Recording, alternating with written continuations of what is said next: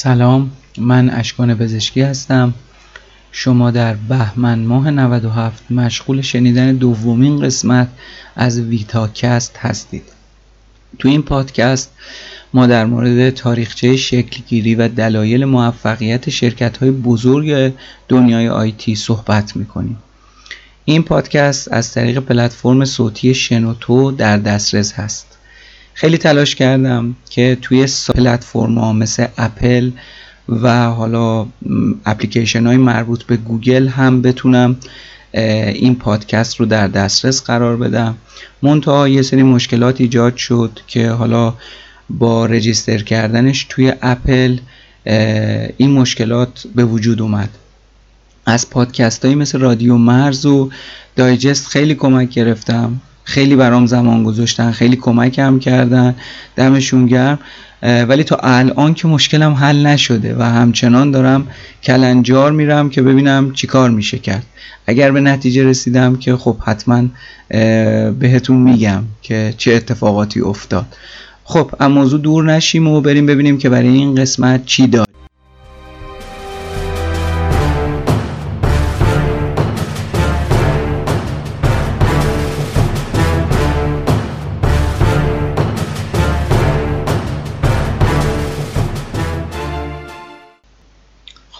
امروز در نظر دارم در مورد شرکتی صحبت کنم که تمام فعالان عرصه چاپ و نشر دیجیتال و کاربران عادی کامپیوتر میشناسنش.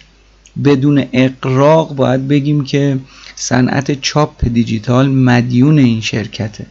یه نرم افزاری آمریکایی با بازاری بین المللی تمرکزش روی نرم افزارهای گرافیکی و ابزارهای تولید چند رسانه‌ایه اولین شرکت تو سیلیکون ولی که تو سال اول تأسیسش به سوددهی رسید. تو سراسر جهان 15 هزار تا کارمند داره.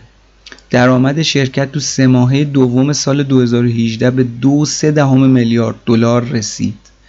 ارزش مالی شرکت برابری می‌کنه با یک سال فروش نفت ایران.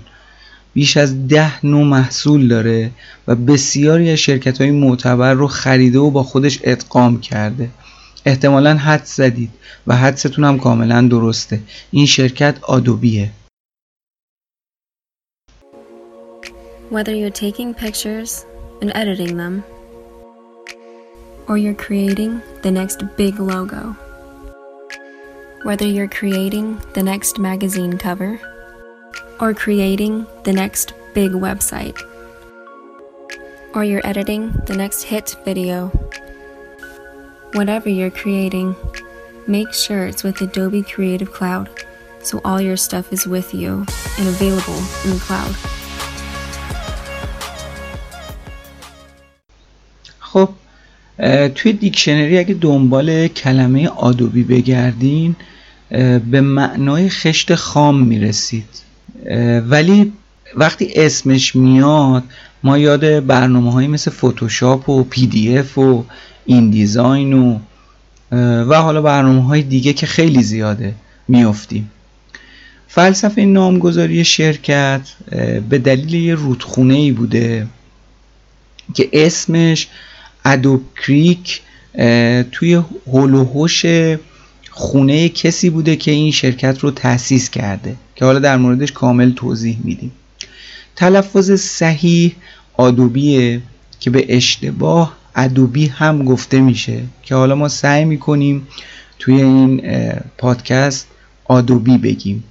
یه شرکت آمریکاییه که ساختمون مرکزیش توی سنخوزه ایالت کالیفرنیاست اولین بار تو 28 فوریه سال 1982 برابر با 9 اسفند 1360 توی یک گاراژی تأسیس شد. توجه بکنید به تاریخ ها 9 اسفند 1360 زمانی که خب ایران اصلا وضعیت خوبی نداشت و اگر بخوایم به اون سال نگاه بکنیم از گوگل و یاهو خبری نبود. کتابا روی صفحات کاغذی بودن و اصلا کسی نمی‌دونست کتاب دیجیتالی چیه. نام شرکت آدوبی همونطور که گفتم از روی نهری بود که از پشت خونه یکی از مؤسساش رد می‌شد. که من با یه سرچی که توی یوتیوب زدم دیدم چه جای سرسبز و قشنگیه. حالا بد نیست شما هم یه نگاهی بهش بندازید. دقیقا این شمال خودمونه. یه حالت برکه مانند یا یه حالت سرسبزی خیلی قشنگی داره. لوگوی اولیش توسط همسر یکی از مؤسسین که خودش گرافیست بود طرح زده شد و به عنوان لوگو قرار گرفت. حالا تمام این حرفا رو زدیم برگردیم به عقب ببینیم که چه اتفاقاتی افتاد که این شرکت تأسیس شد. بنیانگذارای شرکت آدوبی دو تا همکار بودن به اسم چارلز گشکه و جان ادوارد وارناک. این دوتا تو شرکت زیراکس با همدیگه همکار بودن و همکاری می‌کردن. چارلز و جان حالا همون چارلز گشکه و جان وارناک مثل استیو جابز و بیل گیتس آدم های معروفی نیستن. یعنی ما زیاد اینا رو نمی‌شناسیم. اسمشون رو هم زیاد نشنیدیم. ولی واقعا صنعت چاپ دیجیتال مدیون به این دو نفره چون خیلی خدمت کردن. و حالا جلوتر متوجه میشید که چقدر آدمهایی بودن که کمک کردن به این صنعت. بریم ببینیم زندگی شخصی جان ادوارد و چارلز گشکه چجوری بوده. اول با جان ادوارد شروع می‌کنیم. جان ادوارد وارناک تو 6 اکتبر 1940 این آدم متولد شد. اونجوری که توی تاریخ ثبت شده ریاضیات سال نهمش رو مردود شده بوده. اما تو سال 1958 میاد و دیپلمش رو می‌گیره. تو دانشگاه رشته های ریاضیات و فلسفه خونده. تو فوق لیسانسش ریاضی محض و دکترای برق گرفته.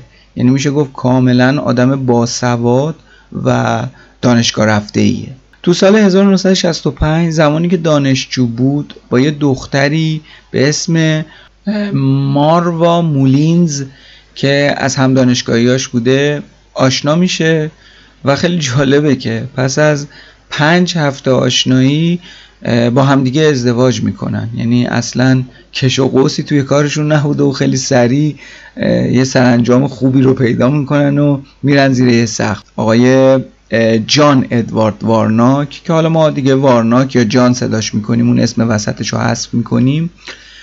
تمام مدارشش رو از دانشگاه یوتا گرفته. انسانی بوده که به شدت فعاله به شدت زندگی پویایی رو داره. تو رساله دکتراش به یه الگوریتم می‌رسید که به اسم خودش شناخته میشه. به اسم الگوریتم دکتر وارناک یا الگوریتم وارناک. یه الگوریتمی درباره بود پنهان سطح در گرافیک های کامپیوتری یا نقطه کور. اولین جایی که مشغول به کار شد توسط یکی از استاداش اداره می‌شد که اسمش E&S اسم شرکته بود. در زمینه گرافیک کامپیوتری فعالیت می‌کرد. کار کردن توی این زمینه باعث شد که به فکر ایجاد یه زبون برنامه نویسی مختص این فیلد بیفته. و همین ایده باعث شد که PostScript که حالا جلو میگیم که اصلا چیه و چجوری شکل گرفت تو ذهنش پرورش داده بشه. بعد از اینکه شرکت E&S رو ترک کرد به زیراکس رفت. و با چارلز گشکه که حالا همکارش یا شریکشه آشنا شد و این آشنایی باعث شد که اصلا مسیر زندگی این دوتا آدم تغییر کرد کلا. آقای وارناک یک کلکسیون کاملی از جایزه ها رو داره که خیلی مختصر و مفید من بهتون بگم تو 1989 جایزه سامانه های نرم افزاری رو گرفت. تو 1995 جایزه فارغ و تحصیل برتر دانشگاه یوتا رو گرفت. تو 2000 جایزه انجمن اپتیک آمریکا رو گرفت. تو 2002 تو موزه تاریخ آمریکا اسمش ثبت شد. این خیلی ها. تو سال 2003 از دانشگاه آکسفورد مدال افتخار گرفت. و خب می‌بینید که آدم کمی نیست. حداقل یه طرف قضیه آدوبی یه آدم خیلی پر درست و حسابی و بسیار قویه از لحاظ علمی. بریم این کفه ترازو اون ور قضیه اون یکی باله که آقای چارلز گشکه. ایشون 11 سپتامبر 1939 تو آمریکا متولد میشه. توی یه مدرسه خصوصی و بسیار مشهور. یعنی این کلمه خیلی روش تاکید شده. تو ایالت اوهایو درس خونده و دیپلمش رو گرفته. لیسانس و فوق لیسانسش رو تو رشته ریاضیات محض گرفته و دکتراش رو توی رشته علوم کامپیوتر خونده. خب ایشون هم همونجور که می‌بینید یه دکتریه با یک سابقه خیلی طویل. تو سال 1961 توی یه فعالیت مذهبی شرکت می‌کنه و با همسرش آشنا میشه. و تو سال 1964 ازدواج می‌کنه.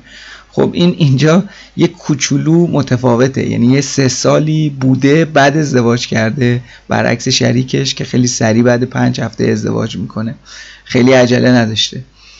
حین اینکه دوره دکتراش رو سپری می‌کنه می‌کرده اون زمان وارد شرکت زیراکس میشه و با جان وارناک باب دوستی رو باز می‌کنه و همونجوری که گفتم مثلا داستان زندگیشون تغییر می‌کنه. چارلز گشکه تو اوایل دهه 70 1970 میلادی تو مرکز تحقیقاتی زیراکس مشغول کار بود.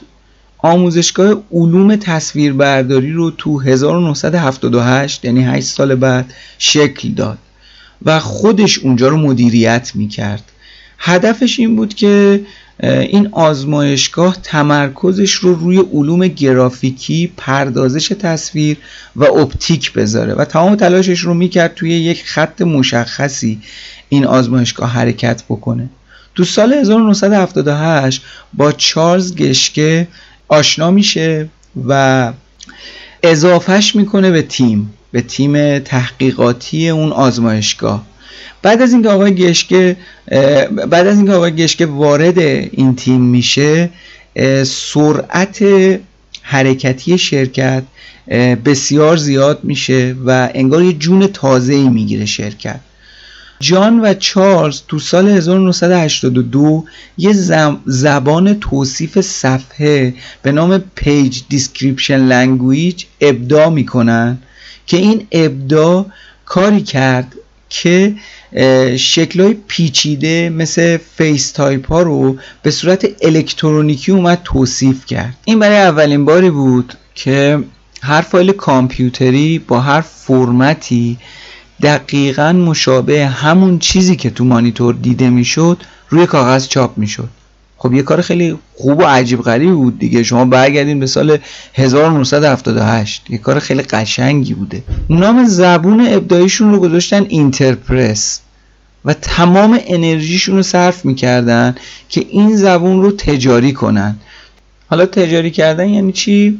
یعنی اینکه هی می‌رفتن سراغ مدیرشون تو زیراکس که آقا اینو یه فکری به حالش بکن.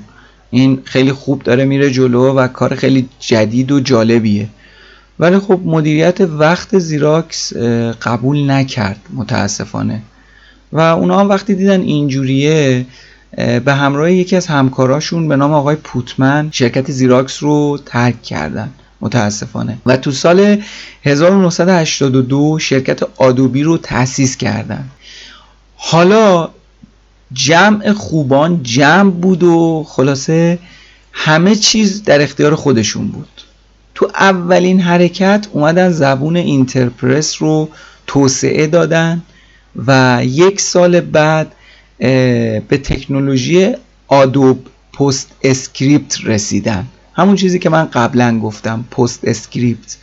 که برای چاپ تصویر و متن از کامپیوتر به روی کاغذ وارد بازار شد. همزمان اپل هم وارد مذاکره باهاشون شد. تا اولین نرم افزار نشر رومیزی که اسمش desktop publishing بود برای اپل ایجاد بشه. زبون PostScript بسیار بسیار منعطف و مستقل از سخت افزار توسعه داده شده بود و با استفاده از همین زبون اوضاع مالیشون خیلی خوب شد.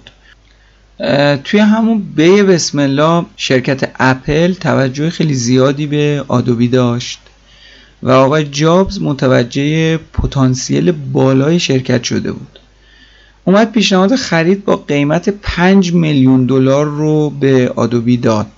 اما وارناک و گشکه کاملا مخالفت کردن. اما رابطه دوستیشون با آقای استیو جابز کاملا حفظ شد. خب هممون کمابیش استیو جابز معروف مدیر عامل اپل رو می‌شناسیم آدمی نیست که ناامید بشه و بکشه کنار.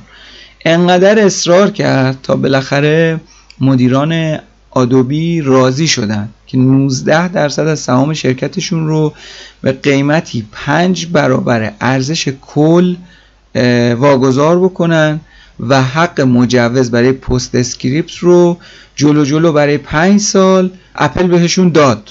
اینا هم قبول کردن. این کار باعث شد که شرکت آدوبی اولین شرکت توی سیلیکون ولی باشه که با سوددهی تو سال اول روبرو بشه. این خیلی ها یعنی تو سال اول شرکت تو بیای سود داشته باشی.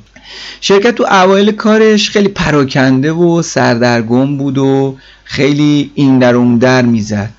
اما خب این دوتا آدم آدم های کمی نبودن مدیر بودن درس خونده بودن می‌دونستن شرکت رو باید کدوم سمت هدایت بکنن. تصمیم گرفتن که خب هدفشون رو بذارن روی نرم افزارهای مخصوص چاپ و اصلا توی این field حرکت بکنن.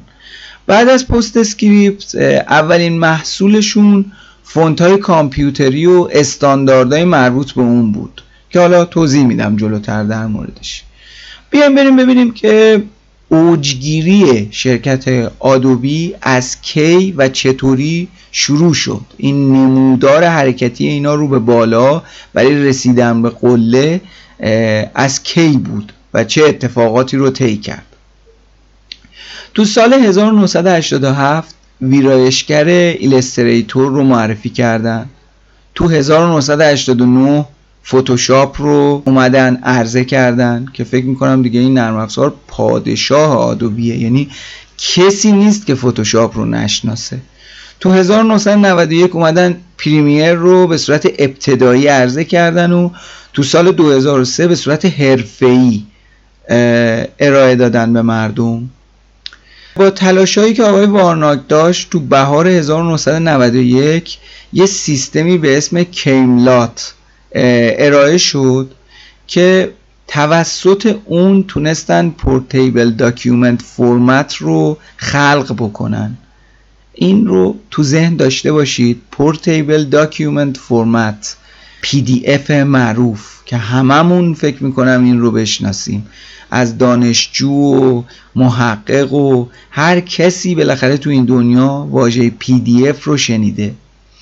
هدف PDF چی بود؟ ایجاد نسخه های الکترونیکی فارغ از نوع کامپیوتر و سیستم عامل که بتونیم تو همه جا اینها رو ببینیم بدون تغییر و چاپشون بکنیم یعنی دقیقا چیزی رو که ساختی توی سیستم های مختلف کامپیوترهای مختلف با همون شکل بتونی ببینی و چاپ بکنی. خب این خیلی مهم بود و خیلی کار جالب و قشنگی بود. تاریخ رو هم بهش دقت بکنین ها. 1991 اومد شروع کرد به توسعه دادن. فرمت PDF به صورت رسمی تو سال 1993 توسط آدوبی خلق شد ایجاد شد. PDF امروزی که من دارم با شما صحبت می‌کنم به عنوان استاندارد جهانی تو سیستم ایزو تبدیل شده. تو سال 1994 اومدن شرکت آلدوس رو خریداری کردن که در اون زمان از بزرگان و تولید کنندگان نرم افزارهای PageMaker و After Effect بود که خب این After Effect رو فکر می‌کنم دیگه خیلی ها بشناسن. که با خرید این شرکت این دوتا محصول اومد رفت زیر مجموعه Adobe قرار گرفت. امتیاز فایل های TIFF رو گرفتند. یعنی مخصوص شرکت Adobe شد. البته Adobe. به صورت غیر قابل مهاری داشتن بزرگ می شدن و همینجوری داشتن پیشرفت می‌کردن. پشت سر هم شرکت ها رو می خریدن و خلاصه داشتن رو به جلو می‌رفتن. اگه بخوام براتون مثال بزنم لیزر تولز کراپ رو خریدن فریم تکنولوژی رو خریدن آیرس رو خریدن. توی سال 2002 اومدن رسیدن به شرکت ماکرومیدیا فلش. و میشه گفت صیدش کردن. و وقتی Macromedia Flash رو خریدن رسیدن به یه نرم افزارهایی مثل ColdFusion که ویرایشگر HTML Captivate محتوای آموزشی تولید می‌کنه. Connect یا همون الان به اسم Adobe Connect میشناسیمش برای کنفرانس و میتینگ دایرکتور چند رسانه که خب حالا با خرید شرکت ماکرومیدیا فلش این محصولات رو تونستن بگیرن و وارد اکوسیستم خودشون بکنن. خریدای جدید و اضافه شدن تیمای توسعه و ایجاد استعدادهای جدید تغییرات خیلی جالبی رو توی شرکت ادوبی ایجاد کرد. نرم افزارهایی که می اومدن ادغام می شدن استعدادهای جدیدی که به شرکت اضافه می شدن تمام اینا باعث می شد که این شرکت واقعا غیر قابل مهار بشه و خیلی خوب بتونه بره جلو. البته این رو هم باید اعلام بکنیم که یه سری از محصولات که خود شرکت آدوبی می اومد روش کار می‌کرد با بعضی از این خریدا عملا از بین می‌رفت. مثل نرم افزار GoLive که وقتی Dreamweaver اومد عملا دیگه هیچ اثری ازش نموند. بریم ببینیم که توی این شلوغی هایی که اینا همین جور داشتن شرکت میخریدن ادغام می‌کردن استعدادیابی می‌کردن پیشرفت می‌کردن یه اتفاق خیلی جالبی توی 26 می 1992 رخ داد. یادتونه آقای چارلز گشکه که خب یک مدیر یک آدم تحصیل کرده یک آدم کاملا متشخص به عنوان یکی از مدیران شرکت آدوبی شناخته می‌شد که اون زمان 1992 مدیر عملیات و ریاست شرکت رو داشت. یه روزی اومد از محوطه شرکت خارج بشه رفت تو پارکینگ تو کالیفرنیا که سوار ماشینش بشه. دو تا فرد مسلح این رو آدم ربایی کردن گرفتنش. و به خانوادهش گفتن که آقا اگر اینو زنده می‌خواین 650 هزار دلار باید به ما پول بدین. این آقای گشکه دکتر عزیز چهار روز تو اسارتشون بود. و خب این خانواده به پلیس اطلاع دادن و نهایتا حین تبادل پول محل نگهداریش مشخص شد و ایشون آزاد شد. داستان ختم به خیر شد. البته کسایی که ایشون رو به گروگان گرفته بودن دستگیر شدن و به حبس ابد محکوم شدن. و خدا رو شکر ایشون دوباره به قصه ما برگشت و دوباره شاهد پیشرفتهای آدوبی هستیم. چارلز گشکه از 1986 تا 1994 مدیریت عملیات آدوبی رو به عهده داشت و از 1989 تا 2000 به عنوان رئیس شرکت شناخته می‌شد. این هم یه داستان خیلی جالبی بود که این لابلا توی تاریخی که من داشتم سرچ می‌کردم پیداش کردم و دیدم بد نیست جالبه. یا آدم ربایی هم بوده تو این شرکت. بریم یه توضیح خیلی مختصر و مفیدی بدیم در به برنامه هایی که آدوبی الان در حال حاضر داره تولید می‌کنه و هر کدومش چیه چه کارهایی داره می‌کنه و چجوری ازش میشه استفاده کرد.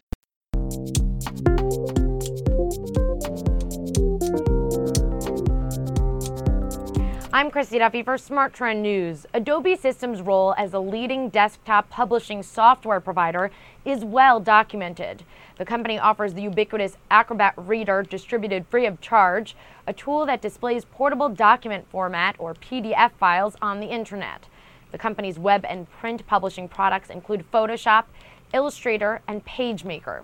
Adobe's offerings also include print technology geared toward manufacturers, as well as web design, Dreamweaver, and electronic book publishing software. Its InDesign publishing package provides professional layout and design applications. Adobe's professional services group offers implementation, training, and support.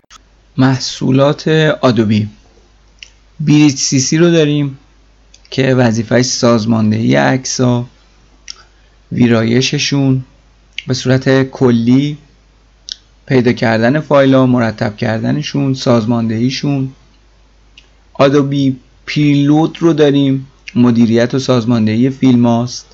Illustrator رو داریم طراحی و ویرایش فایل های برداریه.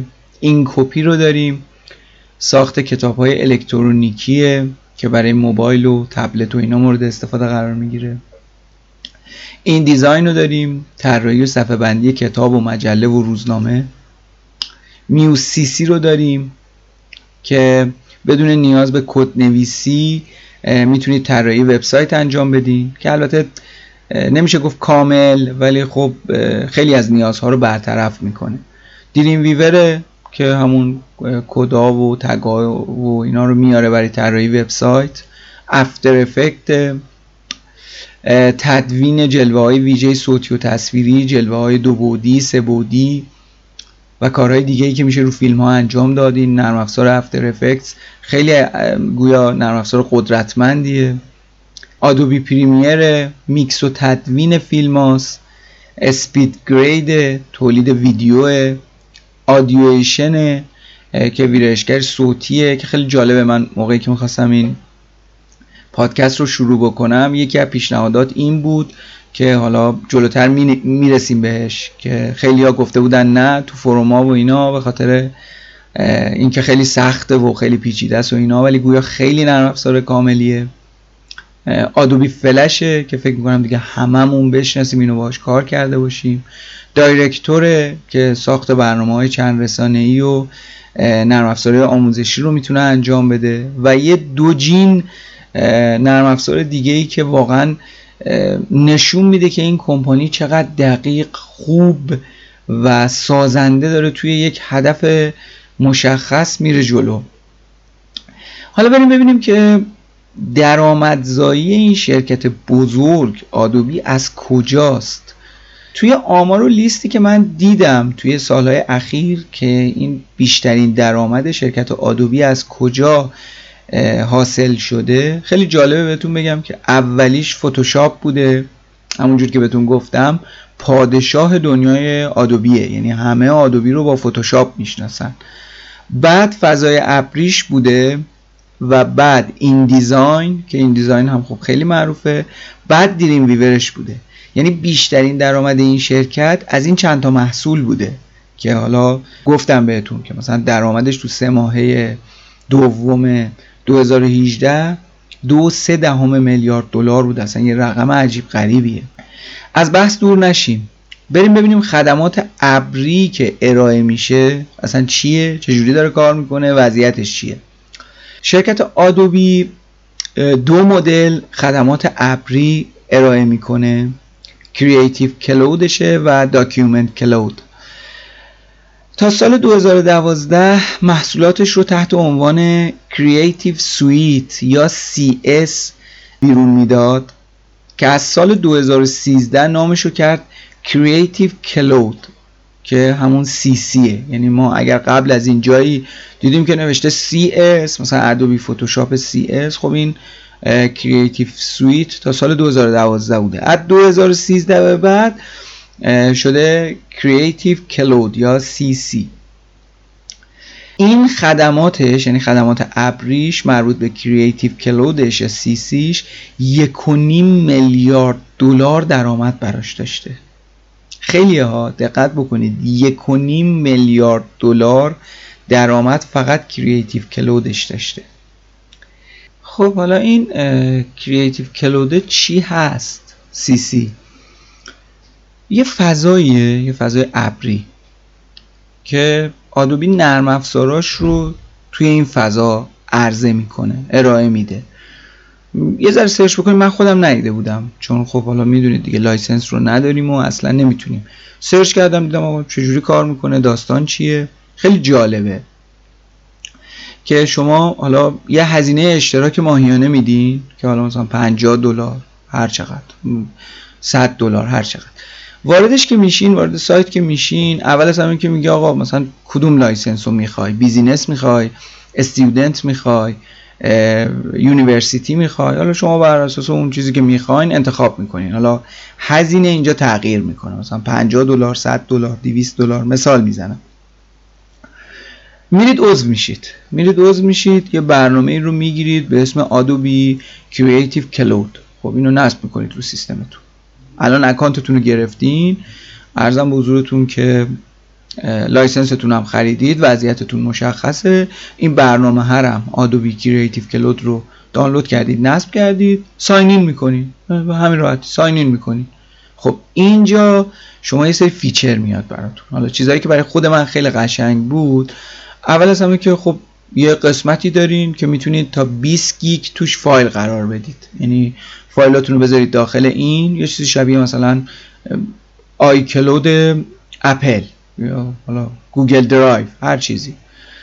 فایلاتون رو بذارید تو این تا 20 گیگ. هر جا رفتین login بکنید دسترسی به این فایل دارین. حالا هر چی فونت. یه سری فونت های خاص دارین. حالا هر چی. این نگه میداره. هر جا میرید این فونت ها رو با خودش میاره. اینا خیلی جالب بود. بعد مثلا update هایی که میاد update ها رو آناً می‌گیرید. نرم افزارهایی که دسترسی دارید همه. مثلا میگه آقا نرم افزار فتوشاپ نرم افزار InDesign ت نیاز به update داره. update کنم شما میگین آره update کن. این سالیانه است این license و این استفاده سالیانه است خیلی جالبه این. این cloud شه که همونجوری که بهتون گفتم عدد عجیب غریب 1.5 میلیارد درآمد داشته براش 1.5 میلیارد دلار. cloud بعدی که داره Document Cloud ه که این یه برنامه open source ه که به صورت as service کار می‌کنه. یعنی چی؟ یعنی به کاربر اجازه میده که حالا آپلود بکنه publish بکنه document اشو و آنالیز بکنه وضعیتش رو. پیشنهاد می‌کنم یه سر بهش بزنید. یعنی شما search بکنید گوگلش بکنید Document Cloud Adobe براتون میاره لینک رو انتخاب بکنید وارد بشید. خیلی جالبه. من خودم تا یه مراحلی رفتم. خیلی هیجان انگیزه. مخصوصا برای ماهایی که حالا استفاده نکردیم خیلی جالبه. خب بریم سراغ سیاست های نرم افزاری این شرکت. ببینیم مثلا سیاست های نرم افزاریش چی بوده چجوری بوده از کجا بوده و به اینجا رسیده. شرکت تو سال 2005 اومد رقیبش رو که ماکرومدیا فلش بود خرید. این سال 2005 یعنی یه دفعه اومد یه ماکرومدیا فلش رو خرید با کلی برنامه‌ای که براتون گفتم. یه دفعه ادغام شد کلی استعداد و دیولوپر و اینا اومد تو شرکت آدوبی و یه دفعه رشد کرد. رشدش خیلی بیشتر شد. خب این خرید خیلی خرید خوبی بود دیگه تو سال 2005 تو 2011 اومد یه برنامه رو معرفی کرد که این برای تمام پلتفرم‌های آیفون، آیپد و مک می اومد لایت روم رو خیلی سبک نصب می‌کرد و اینا می‌تونستن خیلی ساده و راحت بدون پیچیدگی عکساشون رو ویرایش بکنن. اینجا بود که اومد یه گوشه چشم نشون داد که آقا من الان دنبال بازار موبایل و تبلتم. یعنی حالا برنامه ای که سنگینه و چه می‌دونم 4 گیگ 8 گیگ 10 گیگ رم می‌خواد برای حالا edit عرضم به حضورتون عکس؟ نه. یواش یواش دارم میرم به سمت موبایل. اینجا رو داشته باشین. این الان 2011 سال بریم جلوتر. Adobe تو سه ماهه سوم سال 2018 اومد یه شرکتی به نام Magento رو با قیمت یک و شیش دهم میلیارد دلار خرید و کامل حق مالکیتش رو گرفت. خب حالا این چجوری داستانش؟ مدیرعامل کنونی شرکت آدوبی میگه خرید مجنتو یه نقطه عطفیه برای شرکت آدوبی. حالا بریم ببینیم آقا این مجنتو چیه که حالا مدیر عامل شرکت آدوبی با این عظمت میگه آقا من این وقت خریدم یه نقطه عطفی ایجاد کردم تو شرکت آدوبی.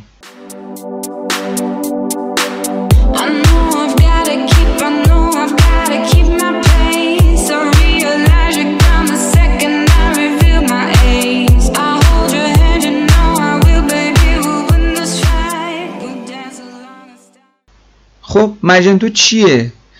ببینید تعریفی که هم مجنتو هست میگه که پیشرفته ترین قوی ترین و محبوب ترین نرم افزار طراحی فروشگاه اینترنتیه. دقت کنید فروشگاه اینترنتی.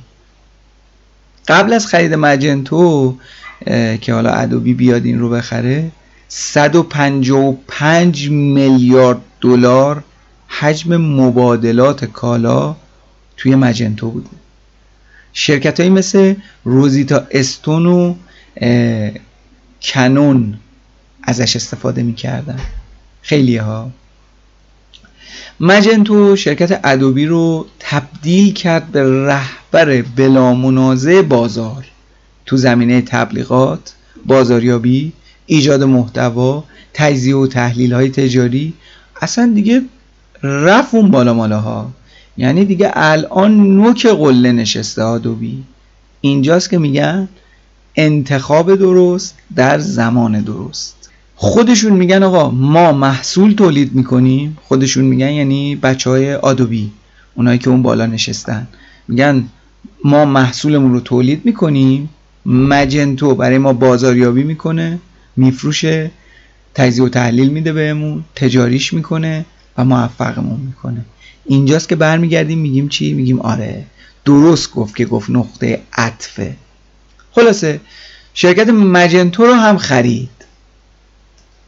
در حال حاضر خیلی داره کار می‌کنه روی هوش مصنوعی و خیلی بهش اعتقاد پیدا کرده.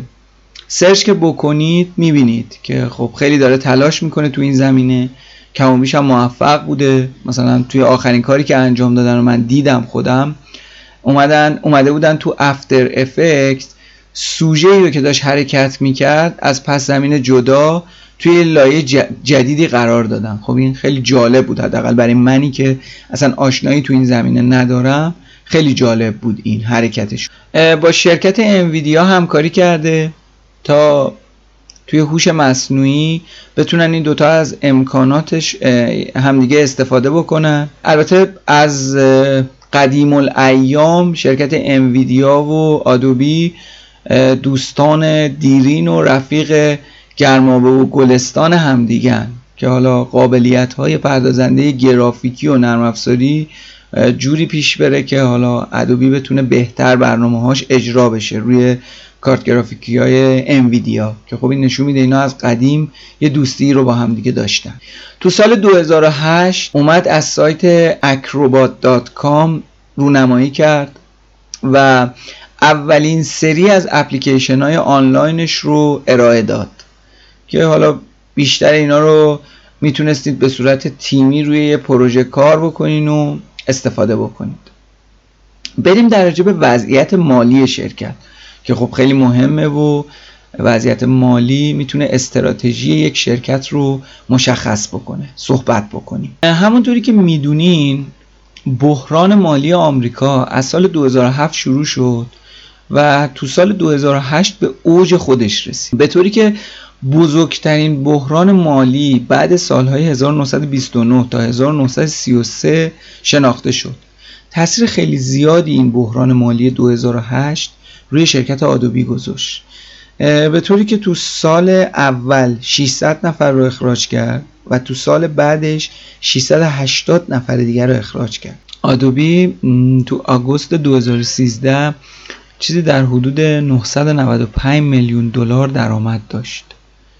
تو نوامبر 2017 این درآمد به دو میلیارد دلار رسید. عدد رو دقت بکنید دو میلیارد دلار درآمد.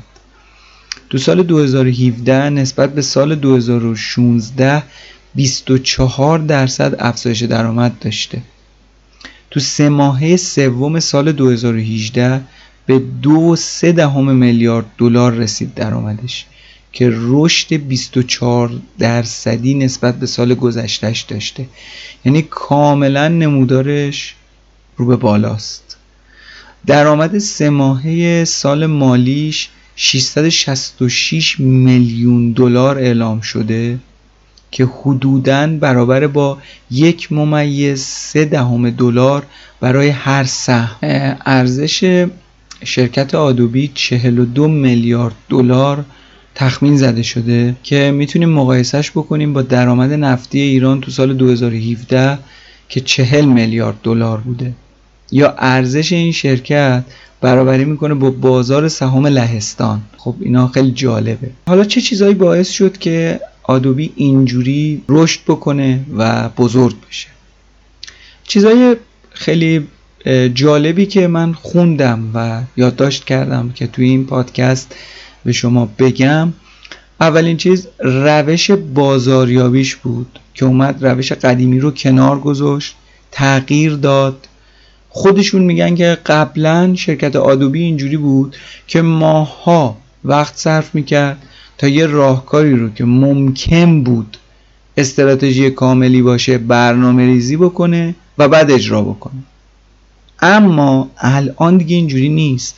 جلسات هفتگی تشکیل میدن بررسی می‌کنن مشکلاتشون رو پاسخها رو گوش میدن و دائما سعی می‌کنن تغییرات به سمت رشد داشته باشن. به طور مداوم دارن پیاده سازی می‌کنن سیستم های جدید رو اصلاح انجام میدن. تاکتیک های جدید بازاریابی رو دارن پیاده سازی می‌کنن. و از این طریق دارن جایگاه خودشون رو نسبت به سایر رقباشون نه تنها حفظ می‌کنن بلکه دارن پیشرفت می‌کنن. دارن فاصلهشون رو با بقیه رقیبا خیلی زیاد می‌کنن. به گفته شرکت پژوهشی فورستر شرکت آدوبی تو بازار نرم افزارها بازاریابی برتر و خیلی قابل توجهی نسبت به بقیه رقباش مثل شرکت هایی مثل ام و اوراکل داشته و به راحتی تونسته با این نوع بازاریابی بقیهشون رو پشت سر بذاره. خیلی جالبه. به عنوان آخرین نکته در این زمینه بهتون بگم که آدوبی در رتبه 80 با ارزش ترین برندهای فهرست فوربسه و جز برترین شرکت ها برای کار در آمریکاست. حالا واقعا چرا شرکت آدوبی جز برترین شرکت ها برای کار تو بازار آمریکاست؟ It's not just about providing a great environment so that it's easier to stay in the building and get work done. It's about hopefully the casual interactions that leads to collaboration and impact. So there's uh, the three lobby spaces, and this whole space is their employee town center. So really to bring them as a community together to celebrate their culture. We have some different work floors that we've done that have spanned uh, some high tower bridges and bringing a break room out to really start to collect the three towers together in those uh, centralized spaces. There's a new fitness center that's amazing. It's really all about wellness, and Adobe is completely committed to holistic wellness. So, your whole being, from your mind to what you eat to working out.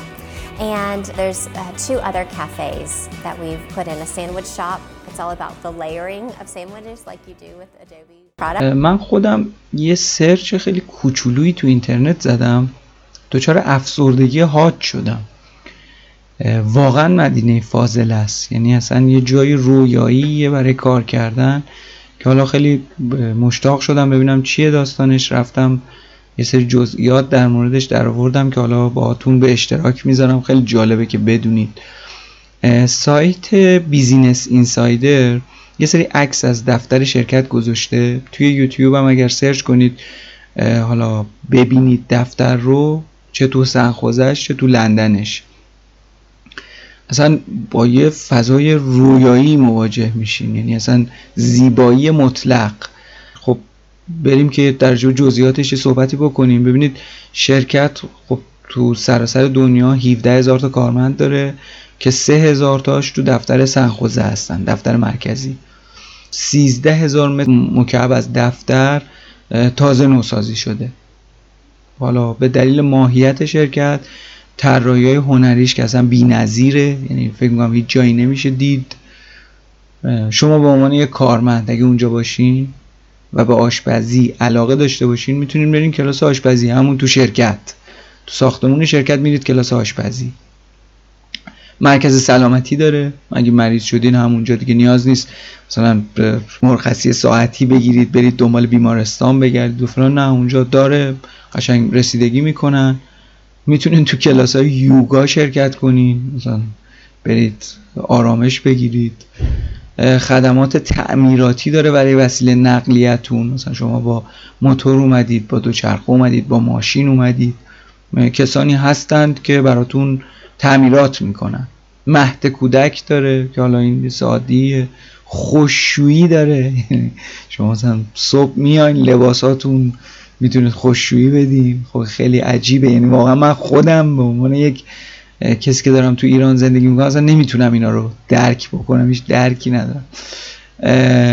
و توی نظرسنجی که انجام شده پرسنل از نمره پنج چهار و نیم رو به صورت میانگین بابت رفاه شرکت دادن. حالا اون چند نفری که مریض بودن و این شرکت رو از لحاظ خدمات رفاهی کامل ندیدن من نمی‌دونم واقعا اونا دیگه چی هستن. ولی در کل این موارد باعث شده که این شرکت جزء برترین شرکت ها برای کار تو آمریکا باشه. حالا بریم سراغ انتقاداتی که از شرکت آدوبی میشه. قیمت بالای محصولاتش همیشه و همیشه مورد انتقاد کاربراش بوده. و تو اخبار آیتی همیشه تو صدر بوده این وضعیت. میگه که تو کشورهای خارج از آمریکا محصولاتش رو بیش از دو برابر قیمت خود آمریکا میفروشه. و یه مثالی که خب توی فروما و اینترنت خیلی زیاده و می‌تونید هر جایی بخونید و ببینید اینه که میگه شما اگر یه کاربری تو استرالیا باشید یه بلیت رفت و برگشت به آمریکا بگیرید. برید اونجا نرم افزار رو بخرید. و با خودتون برگردونین استرالیا خیلی ارزون تر تموم میشه. تا این برنامه رو از خود استرالیا خرید بکنید. که خب حالا برای ماهایی که تو ایران هستیم و عملا به لطف دوستان هندی و روس و پاکستانی داره کرک میشه مشکلی از این بابت نداریم. ولی در کل از لحاظ منطقی و قانونی گویا خیلی نرم افزارهاش گرون هست. توی یه مقطعی از زمان کاربرای اروپایی اومدن به نشانه اعتراض این وضعیت قیمتی و قیمت گذاری یه سری امضا جمع کردن که آقا یه فکری به حال ما بکن قیمت ها رو متعادل کن قیمت ها رو یکسان سازی کن. ولی خب هیچ تأثیری رو سیاست های شرکت آدوبی نداشت. این یه انتقادیه که از لحاظ قیمت بهش وارد میشه. انتقاد بعدی وضعیت امنیت ضعیفشه که من فکر می‌کنم این خب خیلی مهمه برای یه شرکتی مثل آدوبی که داره به سمت کلود میره و داره خیلی اتفاقات میفته یه مروری داشته باشیم. توی اولین پرده از این وضعیت بد وضعیت بد امنیتی یه بدافزاری توی Creative Suite 3 کشف شد که نشون می‌داد اطلاعات مشتری ها رو برای یه شرکت دیگه یه جای دیگه ارسال می‌کرده. که خب این خیلی بده. تو سال 2013 اعلام شد که دو ممیز نه دهم میلیون اطلاعات دزدیده شده. تقریبا سه میلیون. که یه نفوذ امنیتی بوده. که اتفاق افتاده. تعداد کاربرایی که از این وضعیت آسیب دیدن 39 میلیون نفر اعلام شده بوده. 39 میلیون نفر خیلی عدد بزرگی ها و همینجوری بالا میریم می‌بینید ادامه داره یعنی از رو نمیره شرکت. توی یه مورد دیگه 3.8 گیگابایت اطلاعات شامل حالا نام کاربری رمزایی که حالا hash شده و رمزهایی که hash نشده رمزگذاری نشده. که حالا به سرقت رفته که تخمین زدن برای 152 میلیون کاربر Adobe بوده. این سری بعدی. بعد از تحقیقاتی که کردن همه اون کسایی که حالا مسئول بودن به عنوان کارشناس بودن به عنوان مشاور بودن آقا ادوبی برای محافظت از اطلاعات کاربراش نواقص خیلی زیادی داره و زیاد راقب نیست که اینا رو برطرف بکنه. حالا داستان چجوریه من هم نمی‌دونم. تو سال 2017 یه نفوذ دیگه ای به سرورهای آدوبی صورت گرفت که کدای منبع بسیاری از نرم افزاراش رو تونستن اینا وردارن که بعدا هم تو اینترنت منتشر شد و ارزم حضورتون که 150 میلیون اطلاعات کاربر بود و 40 میلیون اطلاعات کارت های اعتباری. 40 میلیون کارت اعتباری یعنی یه عدد عجیب غریبیه. توی آخرین اخباری هم که خب من داشتم میخوندم این بود که آدوبی و اپل همچنان به صورت پیوسته دارن با همدیگه کار می‌کنن. کارشناساشون دارن جابجا جا میشن و همچنان کماف سابق ارتباطاتشون با همدیگه خیلی خوبه و خوب دارن میرن جلو با هم. خب بریم سراغ افتخارات آقای چارلز گشکه به عنوان آخرین مطلب از این پادکست. الان چارلز 80 سالشه به عنوان یک کاتولیک فعال تو زمینه آموزش های حالا سنت کاتولیک داره کار می‌کنه. جان وارناک 79 ساله داره زندگیش رو می‌کنه. هر دوشون زنده هستن و خیلی جالبه که تو سایت های مختلف این دو نفر رو بیشتر به عنوان یک دانشمند مختره و دلسوز در زمینه کارشون می‌شناسن تا اینکه بهشون بگن بیزینسمن و کاسبکار و کسایی که دنبال پول رفتن. یعنی بیشتر براشون اون وجهه ارزش رسانی به اجتماع مهم بوده. یکی از محبوب ترین قلم های آدوبی با نام وارناکه که حالا به احترام ایشون اسم گذاری شده. آقای دکتر وارناک هفت تا پتنت با نام خودش ثبت کرده. تو این سن همچنان به عکاسی کوهنوردی اسکی نقاشی و خرید عتیق علاقه داره. از های اصلی برای تحصیلات جووناست. تو سال 2003 دیویس هزار سهم شرکت آدوبی رو به ارزش 57 میلیون دلار به دانشگاه یوتا داد تا ساختمون مهندسی این دانشگاه تکمیل بشه. افتخارات مشترکی که این دوتا با همدیگه کسب کردن تو سال 2006 مدال سالیانه دستاورد رو گرفتن. تو 2008 IEEE جایزه کارآفرین کامپیوتر رو به خاطر ابداع PostScript و PDF بهشون داد. تو 2009 جایزه مارکونی که ارزشمندترین جایزه در علم ارتباطات و تکنولوژی بهشون اهدا شد. اگه بخوایم یه جمعبندی از وضعیتشون به عنوان آخرین قسمت این پادکست داشته باشیم می‌تونیم بگیم شرکت آدوبی موفقیتش رو از تلاش زیاد اوج گرفتن در بی ادعایی بازاریابی موفق ثابت قدمی و ریسک کردن برای اهداف به دست آورد. می‌دونستند که در چه زمانی وارد چه بازاری بشن و چه اهدافی رو دنبال بکنن خریدای به موقع کشف استعدادها و اضافه کردنشون به شرکت ارزش گذاری برای پرسنل و ایجاد شرایط مناسب و مساعد برای حالا کسایی که تو اون شرکت کار می‌کنند حالا اون امکانات رفاهی شرایطی که بود و از همه مهمتر مشخص بودن هدف و در راه معلوم قدم گذاشتن. امیدوارم از قسمت دوم این پادکست خوشتون اومده باشه. در قسمت بعد هم سراغ یه شرکت دیگه دنیای آیتی میریم و در موردش صحبت می‌کنیم. تا قسمت آینده وقتتون بخیر. خدا نگهدار.